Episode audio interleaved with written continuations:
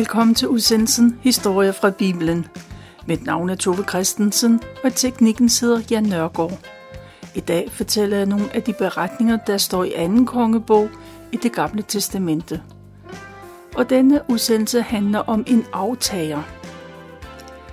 I det gamle testamente bruger Gud ofte profeter, når han har et budskab til mennesker. Man kan sige, at profeterne var Guds talerør, og meget ofte blev deres opgave, det var at afsige dom. Det gjorde de, når hverken kongen eller befolkningen fulgte Guds lov. Men profeterne gav også løfter om, at der engang skal komme en, der skal redde dem fra al modgang. Profeterne gav håb om, at der engang skal blive bedre, og det håb blev holdt man fast i, også selvom der kom svære tider. I denne udsendelse hører vi om 2 profeter. Men jeg vil først lige sige lidt om den ene profet, for han blev så fyldt af den hellige vrede, at han forbandede nogle børn. Resultatet var, at der kom 2 bjørne og dræbte 42 af drengene. Den beretning undrer og forarger mange. Jeg vil ikke forsvare den, men jeg vil give et bud på, hvorfor Gud tillod, at det skete.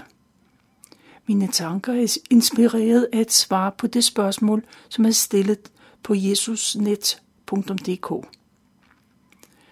Først vil jeg sige, at der intet i teksten, der tyder på, at profeten misbrugte sin magt. Han brugte ikke Guds kraft til at tage sig selv højtideligt. Tværtimod, så tog han Gud alvorligt. Tragedien skete ved den gamle hellige by Betel. I den by havde der i mange år stået en guldkalv, som indbyggerne skulle tilbede, som om det var Israels guld. Og senere kom der også afgudsaltre fra de udenlandske afguder. Profeten var sikkert kronraget, som det var almindeligt, og nogle drenge råbte skaldepande efter ham. Og tilsyneladende var der andet og mere end uskyldige drengestreger. Det var en decideret hån og spot imod gudsmanden. Spotten var sikkert en konsekvens af Betels almindelige udløshed, og dybest set så var det jo en hån imod Gud selv. Det, der skete den dag, var at Guds vrede kom over de gudløse. Gud tillod, at det skete, og der var sikkert et tegn på, at profeten både var hellig og ærlig over for mennesker og Gud. Samtidig så var det måske også en advarsel til både børnenes forældre og alle andre. Hvis de ikke troede på Israels Gud, så kom Guds straf over dem, ligesom den kom over børnene den dag. Den dag fik indbyggerne i Betel en alvorlig advarsel fra Gud. En Gud, som de ikke længere troede på. Endnu en gang fik israeliterne en advarsel om at vende sig til ham. En advarsel fra Gud. I den nordlige del af Israel, i Nordriget, er det gamle kong Akab død, og hans søn overtager tronen, og han bor i kongepaladset i byen Samaria. Byen ligger højt, men alligevel synes kongen, at det er alt for varmt. Solen skinner ubarmhjertet fra en skyfri himmel, og på de dage kan kongen godt lide at sidde i vindueskarmen og nyde vindene, der kommer ned fra bjergene.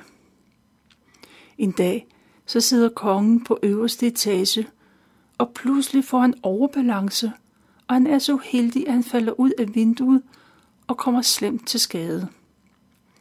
Han er klar over, at det er alvorligt, men han ved ikke, om han kommer til at gå igen, eller om han overhovedet overlever. Han er konge, og han har forpligtelser. Derfor vil han gerne kende sine fremtidsudsigter. Han kalder på et par af sine tjenere, så kan de tage til filisterbyen Ekron. Der skal de spørge afguden om... De skal spørge afguden Ba'al-Zebub, for det er den mest magtfulde Gud, som kongen kender, og guden ved besked om liv og død. I mellemtiden kommer en Guds engel til profeten Elias. Englen giver profeten besked på, at han skal gå kongens sendebud i møde. Elias skal stille tjenerne et spørgsmål. Findes der ingen Gud i Israel, siden I går hen og spørger filistrenes Gud om hjælp? Og så kommer sendebudene tilbage til kongen med følgende besked. Du kommer ikke til at rejse dig fra din seng, som du ligger i, for du skal dø.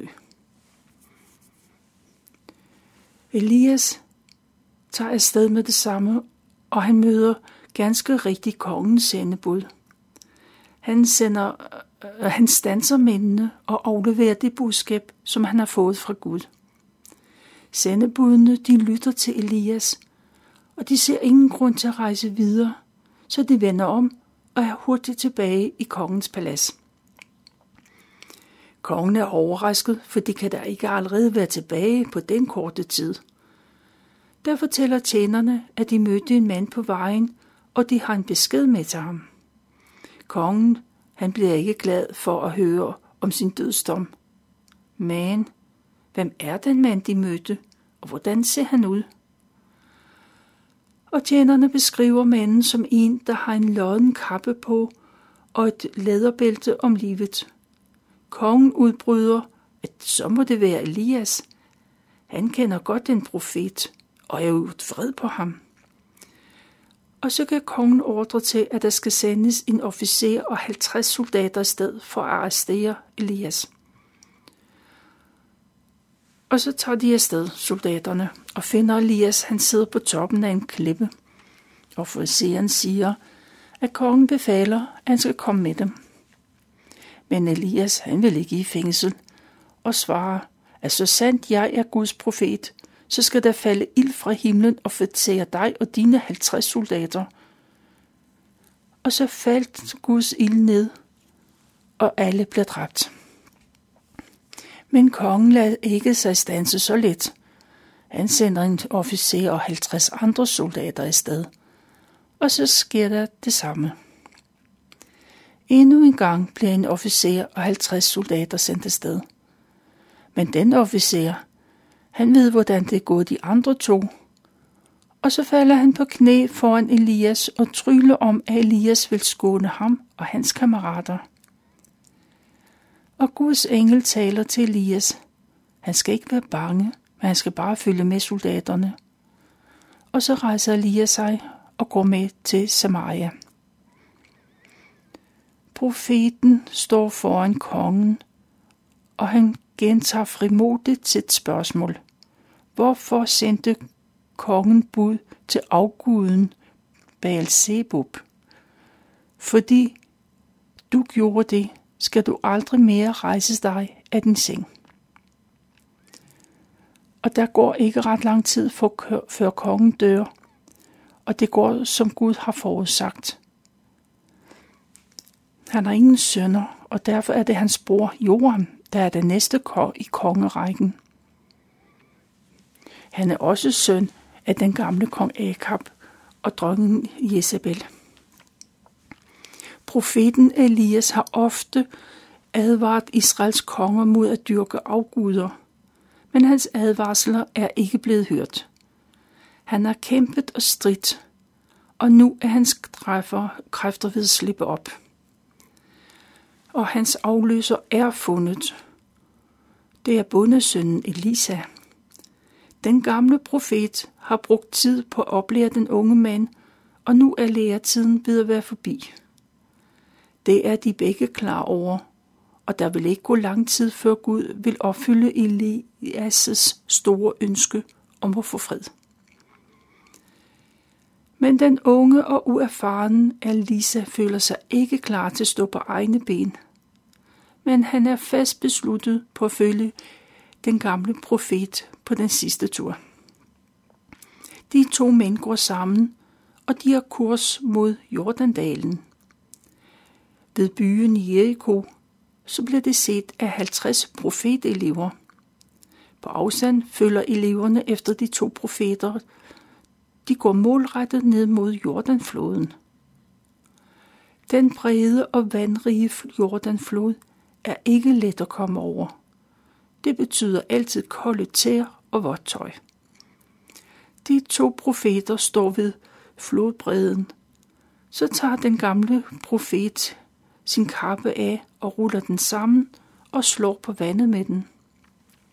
Vandet deler sig, og så kan de tørskoet gå over på den anden bred. Profeteleverne, de står på afstand og ser måbende på. De har aldrig set noget lignende. På den anden bred, så begynder Elias at tage afsked med sin elev. De ved begge, at hans tid er ved at være forbi. Hvad ønsker du, at jeg skal gøre for dig? Spørger den gamle profet. Eleven Elisa svarer, lad din profetiske ånd gå i arv til mig. Elisa lytter til oprigtigheden i stemmen, men han synes, det er en meget dristig bøn, og han er ikke sikker på, om Gud vil opfylde den. Men det skal ikke være op til ham at have den afgørelse. Det må være Guds. Og den gamle profet siger derfor, at han vil få et tegn, så han kan komme videre med at få det ønske opfyldt. Hvis profeteleven ser ham stige til himmels, så går ønsket i opfyldelse. Og så går de to videre, men pludselig kommer der en ildvogn kørende med ildheste foran. Vognen kører ind mellem mændene, og Elias bliver taget med op i vognen. Som en hvirvelvind farer han op mod himlen. Elisa, han står på jorden og følger den gamle profet med øjnene. Han ser på, da han forsvinder opad, længere og længere væk. Og i det samme går det op for ham, hvor stor betydning Elias har haft for israelitterne. Profeten har haft meget større betydning end hele Israels hær. Elisa, han ser ildvognen forsvinde, og så river han sin kjortel i to. Det er et ydre tegn på den fortvivlelse, han føler indvendig. Så får han øje på Elias' profetkappe, der ligger på jorden. Han samler den op og går mod Jordanfloden. Han ønskede at arve Elias' profetånd, og han har jo fået det ønske opfyldt, da han så ildvognen. Men lige nu skænker han det ikke en tanke, for han tænker kun på, at nu er han alene uden sin lærermester, og hvordan skal det gå? Da han står ved Jordanflodens bred, så ruller han alligevel sin kappe sammen, og han slår på vandet ganske som den gamle profet gjorde. Og så siger han, hvor er du, Elias Gud? Gud hører hans råb, og vandet deler sig, og flodens vand blev holdt tilbage. Den unge Elisa bliver i Jericho et stykke tid. En dag kommer byens ledere til ham med et problem.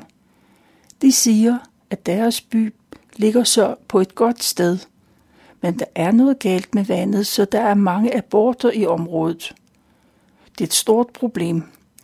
Ikke kun for kvinderne, men hvis det bliver ved, så vil byen uddø. Det vil være en skam, for det er jo en god by.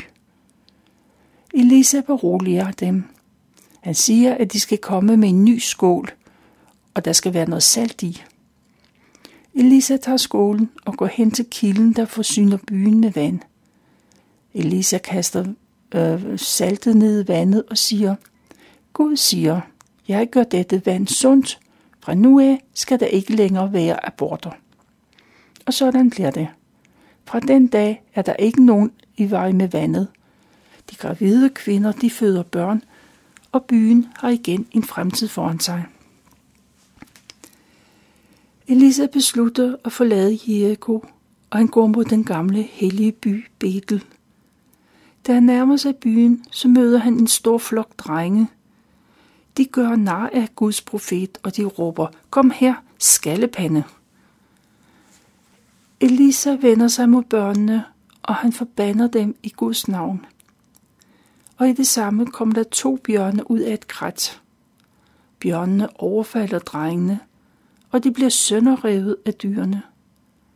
De bliver straffet her og nu, fordi de har hånet Guds profet. Det er jo en advarsel til alle, unge som gamle, at Gud ikke tager let på synden. Kongen i Norge, Joram, han er ked af, at indbyggerne i landet tilbeder afguder. I hele landet står der forskellige afgudstatuer og billeder. Kongen har set, at hans mor Jezebel har indført afgudstyrkelse, og hun har fået dræbt mange hundrede af Israels Guds profeter. I sin barndom og ungdom har han gang på gang set, hvordan Guds profet advarede hans far. Advarede mod afgudstyrkelse. Men den gamle konge lyttede ikke. Men det gør hans søn. Han vil gerne følge Guds bud, og som konge har han magt til at udrydde de mange forskellige afguder, som israelitterne dyrker. Men det kræver stort mod og viljestyrke. Det kræver mod at ødelægge de afgudsoffersteder, som man har brugt i mange år. Det lykkes for kongen at ødelægge en hel del af offeraltre, men modstanden i befolkningen er stor. Og det ender med en halvhjertet indsats, og kongen opgiver. Resultatet er, at de fleste, også kongen selv, fortsætter med at tilbede afguderne. Nordriget, de har tidligere haft held til at vinde over landet Moab. Det betyder, at moabitterne betaler skat til Nordriget. Moabitterne, de er fåreavlere, og de betaler naturalier. Hvert år må de aflevere 100.000 lam og uld fra 100.000 vædder. Men da den unge kong Joram kommer til magten, så tør moabitterne gøre oprør. De bestemmer, at de ikke længere vil betale skat til Nordriget. Men kong Joram, han vil prøve at tvinge dem til at betale, og så indkalder han hele Nordrigets hær. De skal til Samaria. Da hæren er samlet, så begynder de at gå mod syd, ned mod Moab. Moab, det ligger øst for Det Døde Hav. Samtidig med, at de begynder at gå, så sender kongen bud til Sydriget, om de kan komme og hjælpe og slå oprøret ned. Selvfølgelig, svarer Sydrigets konge, mine heste og mine folk står til din disposition. Men fortæl mig dine angrebsplaner. Og så får han ind at vide, at Nordriget, de har tænkt at angribe sydfra, ned fra Edoms ørken. Nordrigets hær med kongen i spidsen går gennem Sydriget, eller Judariget, som det også hedder. Der slutter kongen og hans soldater sig til. De fortsætter mod syd og kommer til landet Edom. Og her slutter Edoms konge sig også til dem, og de 3 hære går en omvej igennem ørkenen. I 7 dage går de gennem ørkenen, og så slipper deres vandforsyning op. Og det er en katastrofe, for hverken mennesker eller deres heste kan klare sig ret længe i den brændende sol. De må have noget vand. Hvad skal vi gøre, spørger Nordrigets konge. Har Gud virkelig ført os herud, for at Moabs hær kan slå os ihjel? Sydrigets konge spørger, om der ikke er en Guds profet i nærheden, som de kan spørge til råds. En officer kender området, og han siger, at Elisa ikke bor ret langt væk. Og Sydrigets konge bliver glad, for han kender Elisa som en mand, der virkelig taler Guds ord. Alle 3 konger tager afsted, og så kommer de til Elisas hus, og han genkender Nordrigets konge Joram. Hvad gør du her, siger han. Du kan da spørge din far og din mors afguder til råds. Profeten har mest af et lyst til at afvise dem alle sammen, men på grund af Sydrigets konge, så vil han alligevel høre, hvad det er, de skal gøre, eller hvad han kan gøre. Og så forlanger han og de får fat i en musiker. Og mens der bliver spillet musik, så kommer Guds kraft over Elisa. Gud siger, at man skal grave en masse huller i det udtørrede flodlejen nede i dalen. Og Elisa ved, at der hverken kommer vind eller regn, men alligevel vil dalen blive fyldt med vand. Der vil være rigeligt med vand, både til mennesker og dyr. Derudover vil Gud give dem sejr over moabitterne. Israelitterne skal erobre alle Moabs større byer, og de skal ødelægge landet. Kongerne, de lytter til profetens budskab, og så sætter de deres soldater til at grave huller ned i det tørre flodleje. Tidligt næste morgen, så ser de, hvordan vandet strømmer ned fra Edoms højland, og floden bliver fyldt med vand. I mellemtiden har man i Moab hørt, at der er 3 store hære på vej mod deres landegrænser. Alle kampdygtige mænd, ung som gammel, bliver indkaldt, og de tager opstilling langs grænsen. Og i den tidlige morgen, så falder solens røde stråler på vandet, og det ser ud som om, at det flyder med blod.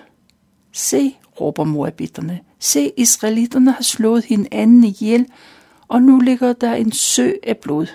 Kom, lad os løbe ned og udplyndre deres lejre. For sent opdager de, at de bliver angrebet af israelitterne. Moabitterne, de flygter tilbage til deres eget land. Israelitterne kommer og ødelægger alt, hvad de er i nærheden af. De plyndrer byerne og smider store sten ind på markerne. De stopper vandløbet til, og de fælder frugttræer. De går hærgende gennem hele landet. Til sidst er der kun hovedstaden tilbage, og der er der høje mure omkring. Og israelitterne går i gang med at skyde store sten imod bymuren for at få den til at bryde sammen. Inde i byen indser Moabs konge, at han ikke kan holde stand ret meget længere, og så gør han et det sidste desperate forsøg på at redde byen. For øjnene af den måbende israelske hær, så der kongen sin ældste søn og tronarving. Han dræber sin søn, og der på bymuren bliver han ofret til deres afguder. Det er for meget for israelitterne. De synes helt og aldeles, at det er en modbydelig handling. De forstår slet ikke, hvordan man kan få sig selv til at gøre det. De er så forarvet over det, de ser, at de spontant vender sig om og går tilbage til deres eget land. Det er, hvad jeg har valgt at fortælle fra 2. kongebog, kapitel 1-3.